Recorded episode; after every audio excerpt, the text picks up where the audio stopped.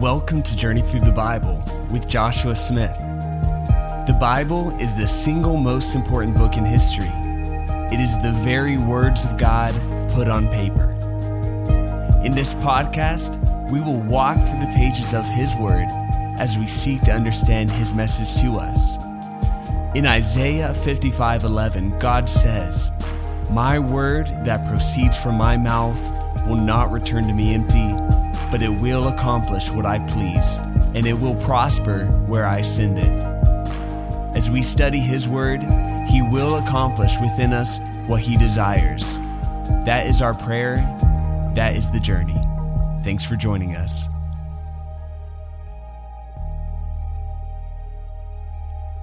Welcome to Journey Through the Bible with Joshua Smith.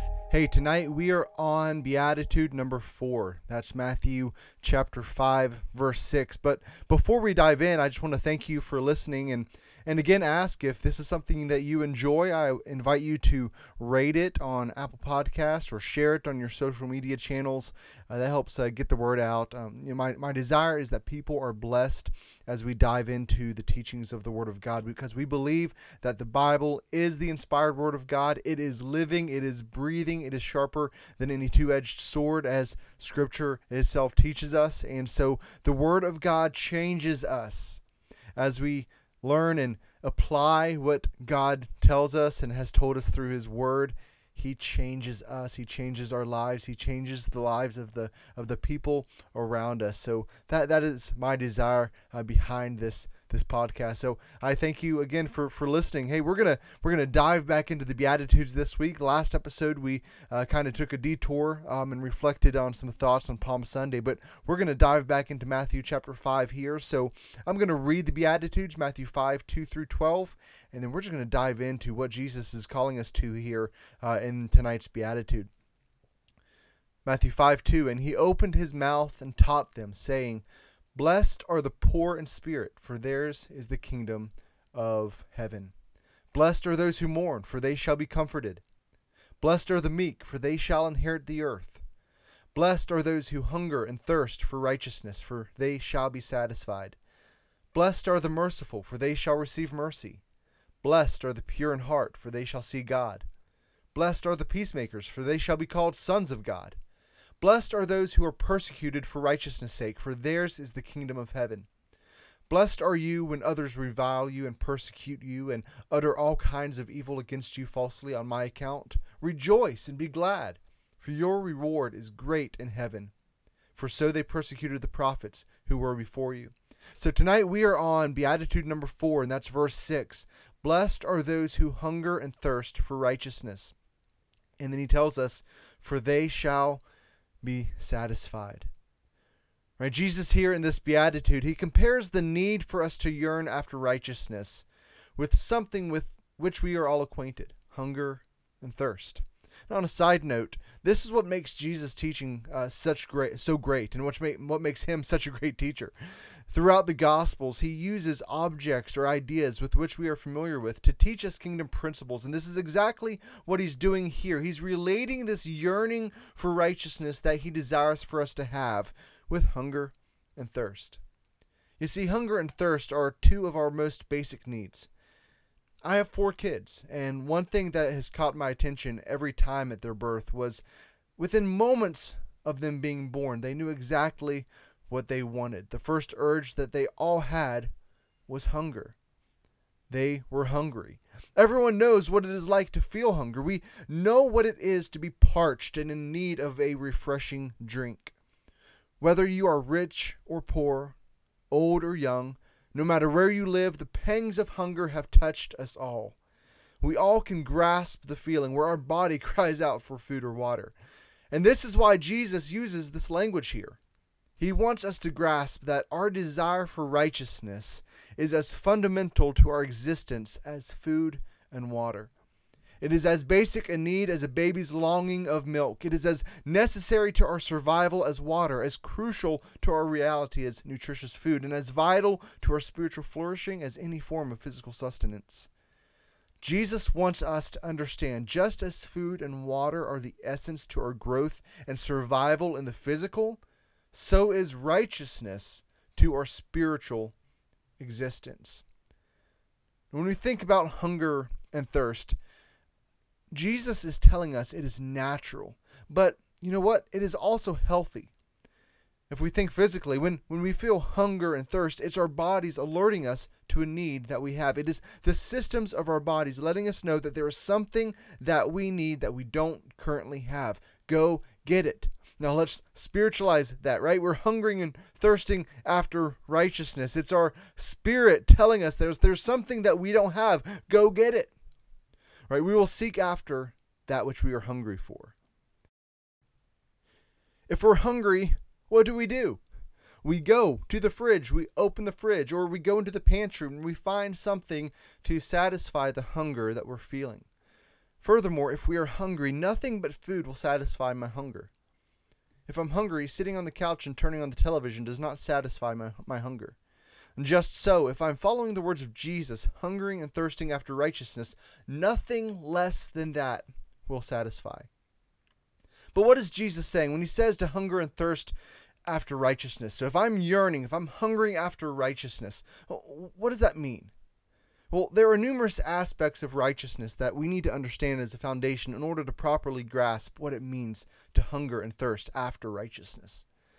And the first is God is by nature righteous. Now, I'm going to read uh, a lot of scripture here, but I want us to do that because I want us to get the picture that all throughout scripture, God is seen as the righteous one. Right? Psalms 119, 137. Righteous are you, O Lord, and right are your rules. Deuteronomy 32 and 4. The rock, his work is perfect, for all his ways are justice a God of faithfulness and without iniquity, just and upright is he. Psalm 119, 142 Your righteousness is righteous forever. Psalm 145 and 17 The Lord is righteous in all his ways and kind in all his works. Isaiah 45 and 21 There is no other God besides me, a righteous God and a Savior. There is none besides me. Psalm 111 and 3 Full of splendor and majesty is his work, and his righteousness endures forever. So, throughout Scripture, we are encouraged to give honor, praise, and worship to God, naming him as the righteous one. And we, we must understand that righteousness is part of his nature. Righteousness is not something he does, it is something that he is. And because it's not something that he does, but rather something that he is, it is impossible to separate righteousness from God. There is no righteousness apart from God.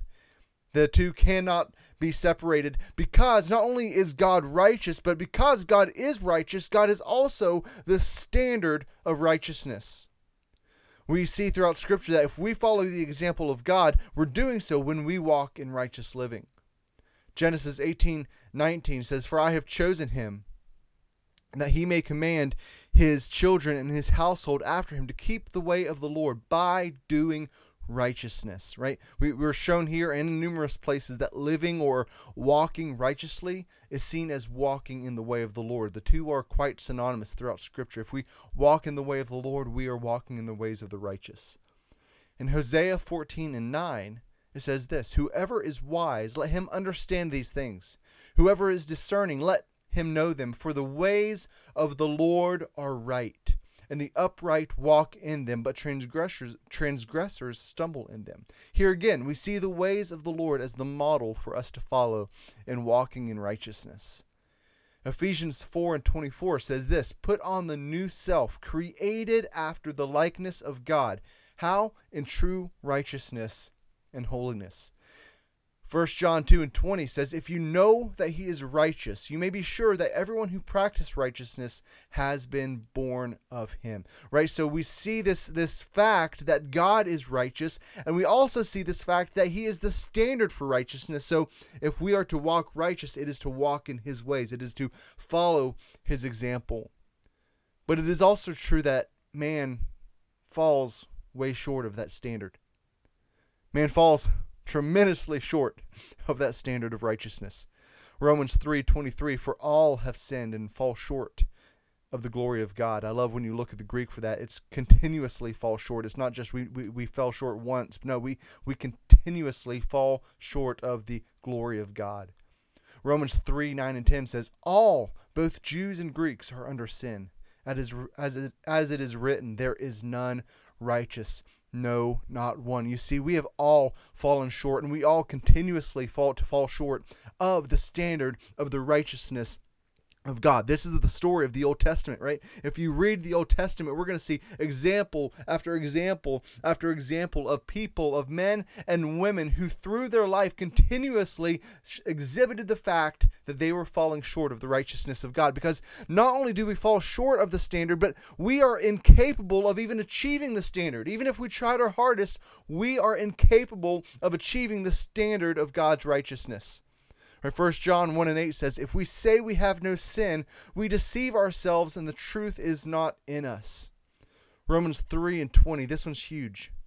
For no one can ever be made right with God by doing what the law commands. The law simply shows us how sinful we are. Uh, right? Let's pause there for a moment. Grasp what is being said.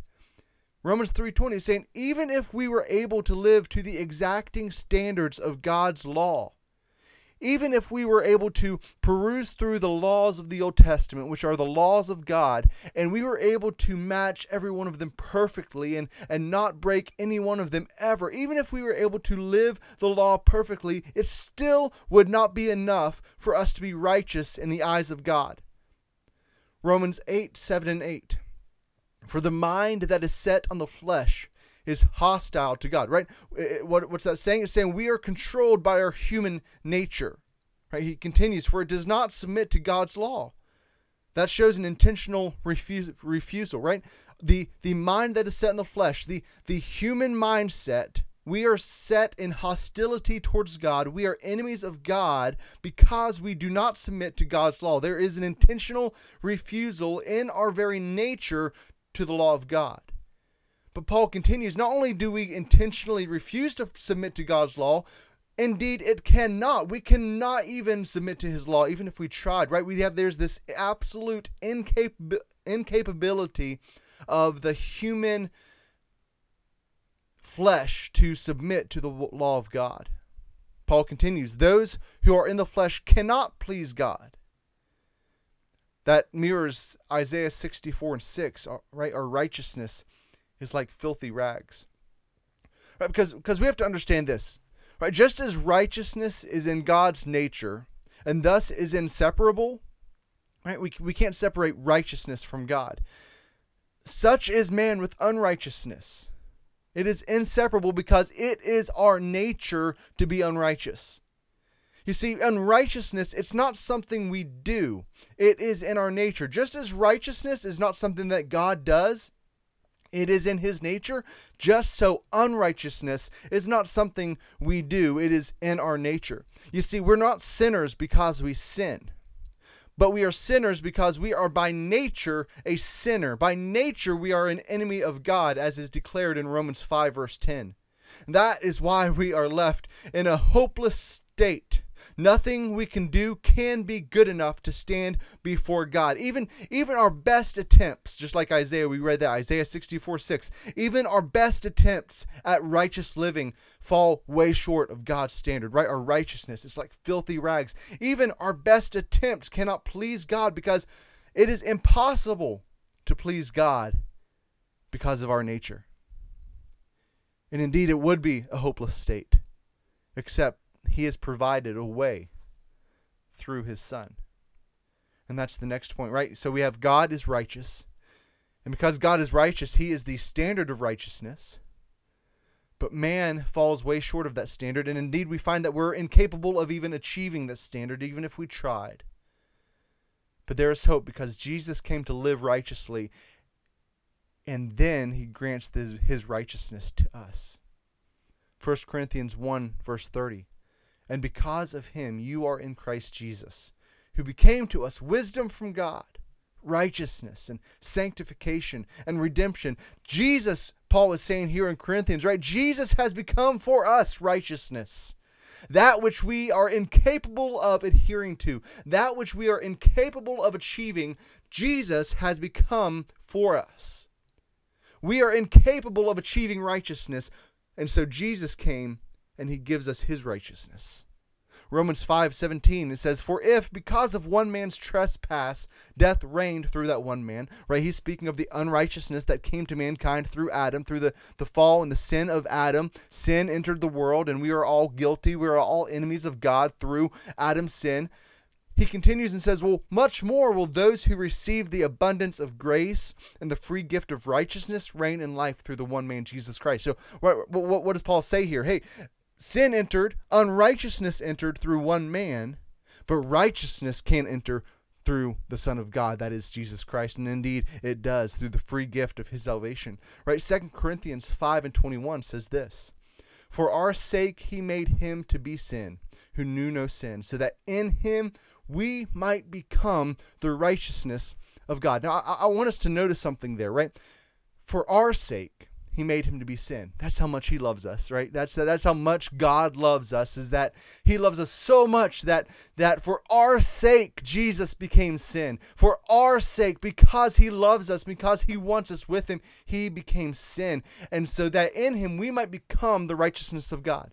Now, notice that Paul does not say here so that in him we might do the righteousness of God. I want us to see that. I want us to see that in, it's not in Him we might perform the righteous acts of God. No, in Christ we become the righteousness of God. That is the power of salvation. That is the power of His transforming Spirit working in us and through us. Is it's not even it's it's beyond action. It's beyond us doing. It goes to our very nature.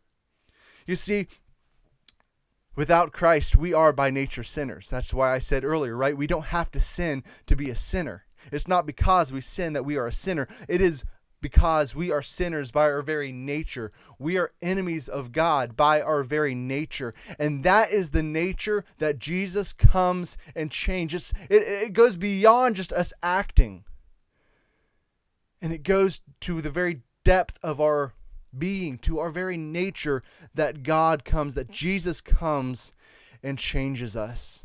Right? Jesus came as the perfect Son of God. He lived a perfect life and he grants us his righteousness. He changes our very nature. Right? So here in Matthew 5, what does that all have to do with Matthew 5? You see, we're not being charged here to hunger after actions or works. Right? Eh, eh, eh, we, we read Blessed are those who hunger and thirst after righteousness. And it'd be easy to for our minds to, to go to to actions and works, but but rather what we are being exhorted here to do is to hunger after that which can only come as a gift of God through faith in Jesus, which is righteousness, but to take it a step further, to hunger after righteousness is to yearn for the one who can grant us righteousness, and that is Jesus himself. So, what Jesus is saying here, Jesus is not telling us to hunger after actions and works. Jesus is telling us to hunger after himself. Because it is not in or through actions or works that we are made righteous. It is not through our actions and our, our, our works that we are made righteous, but it is through the gift of God through Jesus that we are made righteous, not in of ourselves, right? It is Jesus himself who sets his righteousness upon us. So if I am hungering and thirsting after righteousness, in reality, I am hungering and thirsting after Jesus himself. And so we hunger and we thirst after the one who is righteousness incarnate. We yearn for Jesus to be with us and in us. We long for his presence to be evident in us and through us. Right? Psalms 42 and 1 says this As the deer pants for the flowing streams, so pants my soul for you, O God. My soul thirsts for God, for the living God. Philippians 3 and 8, Paul says, I count everything as loss because of the surpassing worth of knowing Christ Jesus, my Lord the surpassing worth, right? The supreme, the, um, the utmost value. There is nothing more valuable in this life than knowing Christ Jesus, my Lord. When we are hungry, nothing but that which we hunger for will satisfy us. And furthermore, we develop an appetite for what we feed ourselves. Are we feeding ourselves a diet that increases our hunger for the Lord? Or are we filling ourselves with the things of this earth, leaving no room for a yearning for God? Hunger is an all consuming experience, right? When you're hungry, you can think of not much else until you are satisfied. We, we naturally we naturally uh, direct our attention, our energy, and our focus on satisfying the hunger of our flesh. How much more so the hunger of our spirit?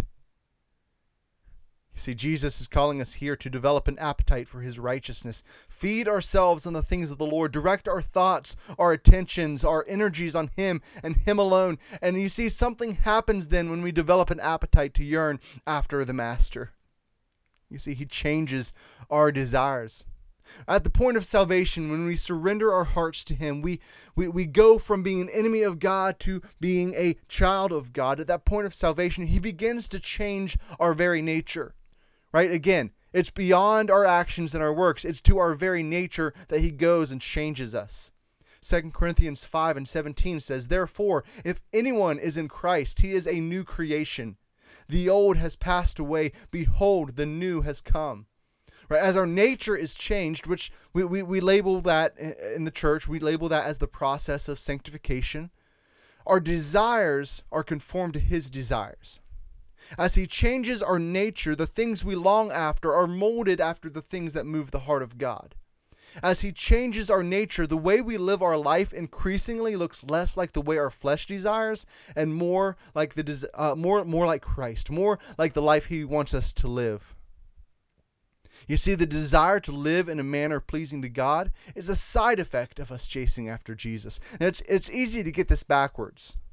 It's easy to read the words of Jesus exhorting us to hunger after righteousness, righteousness and, and go in our minds to works and actions. Right? It's easy to think that Jesus is telling us that his promise to satisfy us will be in response to our appropriately right living. But what we understand is that his graces and gifts are not a response to our right living, but our right living is an appropriate response to his graces given to us we hunger after Him, then our lifestyle will follow.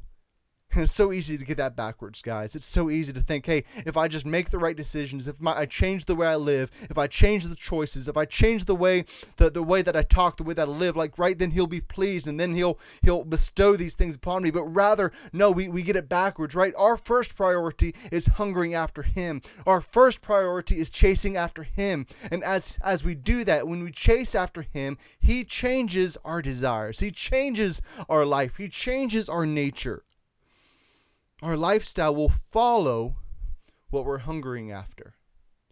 Our focus is not on doing and not doing, but our focus is on Him. It is upon that foundation of chasing after Him that He changes us. Hebrews 12 1 and 2. Therefore, since we are surrounded by so great a cloud of witnesses, let us also lay aside every weight and sin which clings so closely, and let us run with endurance the race that is set before us, looking to Jesus, the founder and perfecter of our faith. It is not to say that our lifestyle or the way we live and act is not important. We just need to have it in proper sequence. Here in Hebrews, right, we're told that we are to cast aside every weight and sin that clings to us. Thus, we, we cannot ignore the fact that God is concerned about the way we live. He does desire and command from us a holy life. Right, Romans 12, 1 and 2. I, I appeal to you, therefore, brothers, by the mercies of God, present your bodies as a living sacrifice, holy and acceptable to God, which is your spiritual worship. Do not be conformed to this world, but be transformed by, by the renewal of your mind Ephesians 4:17 Now this I say and testify in the Lord that you must no longer walk as the Gentiles do in the futility of their minds. Right now here in Ephesians as well as in Romans 12 we see the correlation between the renewing of our minds and how that affects our lifestyle. How that correlates with the idea that as we seek after him he changes our desires, he changes the way we operate, right? We just got to get the sequence right. Chase after him. That is first and foremost. 1 Peter 1 14 and 15 says, As obedient children, do not be conformed to the passions of your former ignorance, but as he who called you is holy, you also be holy in all your conduct. So I'm not saying that God is not concerned about holiness and righteousness and, and right living. He certainly is. But that comes as a result of us chasing after Him. It's all about the proper sequencing. It's all about getting our priorities straight, right? My priority is chasing after Him. And as I do that, He's going to change the way I live, right? We, we look at Galatians 5, right? We see the, the contrast in Galatians 5 of the fruit of the flesh, or the works of the flesh, rather, and the fruit of the Spirit. It's the fruit of the spirit: love, joy, peace, long-suffering, gentleness, kindness, self-control. Right? It's it's the fruit of the, the, fruit of the spirit. It's not something that we can contrive in and of ourselves. It is something that is gifted to us and worked through us by His Spirit. 1 John two, three, and six. And by this we know that we have come to know Him if we keep His commandments. Whoever says, I know him, but does not keep his commandments, is a liar, and the truth is not in him. But whoever keeps his word, in him truly the love of God is perfected. By this we may know that we are in him. Whoever says he abides in him ought to walk in the same way in which he walked. Right? So God is concerned about holy living. And so I don't want us to hear anything that I say tonight and misconstrue it as hey, God's not concerned about the choices that we make and about the way we live our lives, because he, he certainly is. But here's the thing. The way we live is an indicator of a spiritual condition not the i think we sometimes get that the other way the, the other way around right? We we want our spiritual condition to follow the way we live right? So i must live a certain way i must do this and not do that and thus my spirit will follow. No but rather it's the other way around. My spirit follows christ. I yearn after christ. I chase after jesus. And if i do that then my actions will follow if I am chasing after Jesus, his desires will become my desires. His heartbeat will become my heartbeat. That's the sequence. Jesus says, Hey, hunger and thirst after righteousness, and you will be satisfied. If I'm hungry for a steak, I could feast on little Debbie cakes and be filled. I couldn't be hungry anymore, but I won't be satisfied. We've all experienced those times where we've eaten to our fill, but left without it, quote unquote, hitting the spot, as we say. Just so we can fill our lives with things other than God, but it is only Him that will truly satisfy. He calls out to us just as He did to the Samaritan woman in John 4, where He said, Everyone who drinks of this water, He's speaking of the natural water, He says, Everyone who drinks of this water will be thirsty again.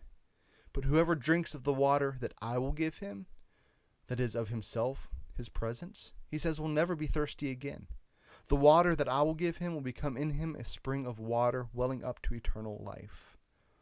Psalm 81 and 10 says, I am the Lord your God. who brought you up out of the land of Egypt. Open your mouth, and I will fill it. It is His desire to satisfy us. It is His desire to give us good gifts, right? James 1 and 17 says, Every good gift and every perfect gift is from above, coming down from the Father of lights, with whom there is no variation or shadow due to change. He doesn't change. He wants to fill us, He wants to, to satisfy us. So, in conclusion, Jesus is telling us that in His kingdom, His people will be satisfied. He desires for His people to be filled, to be satisfied. And that satisfaction comes in Him and Him alone. So, what are we hungering after? Right? Because what we are hungering after is indicative of proper or improper desires. Are we finding ourselves drawn after the things of the world more than the things of God? What are we developing an appetite for? What are we feeding ourselves? Do we find our desires out of line? Well, if we do, take a look at what we're feeding ourselves. Are we habitually feasting upon the things of God, or are we filling ourselves with the things of this earth?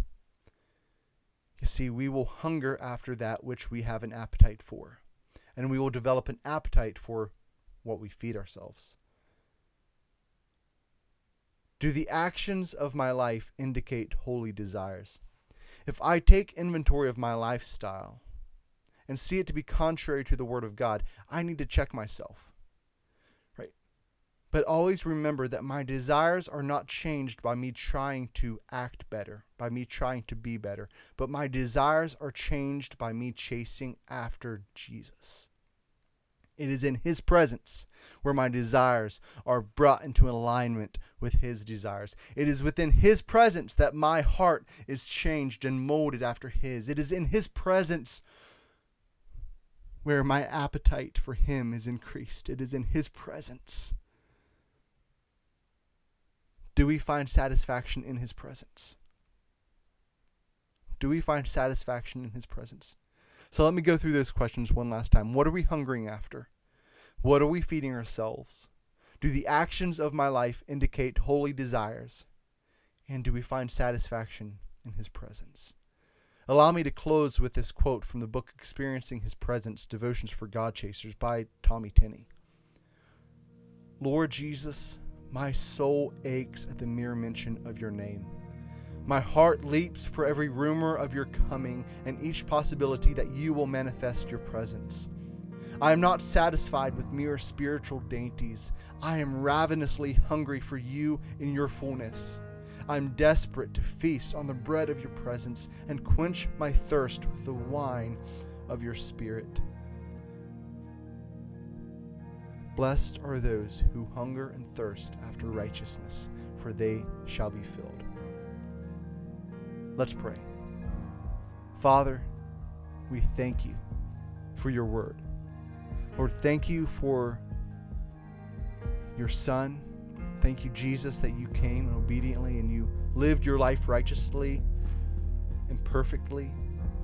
And as a result, you are able to grant upon us your righteousness. And so we stand before God with your righteousness upon us. We stand before the Father with your righteousness upon us. So, Lord, may we hunger and thirst after you. May we yearn after you. May we long after your presence. God, may we desire more and more to be in your presence and to experience the fullness of your glory. God, help us to hunger after you.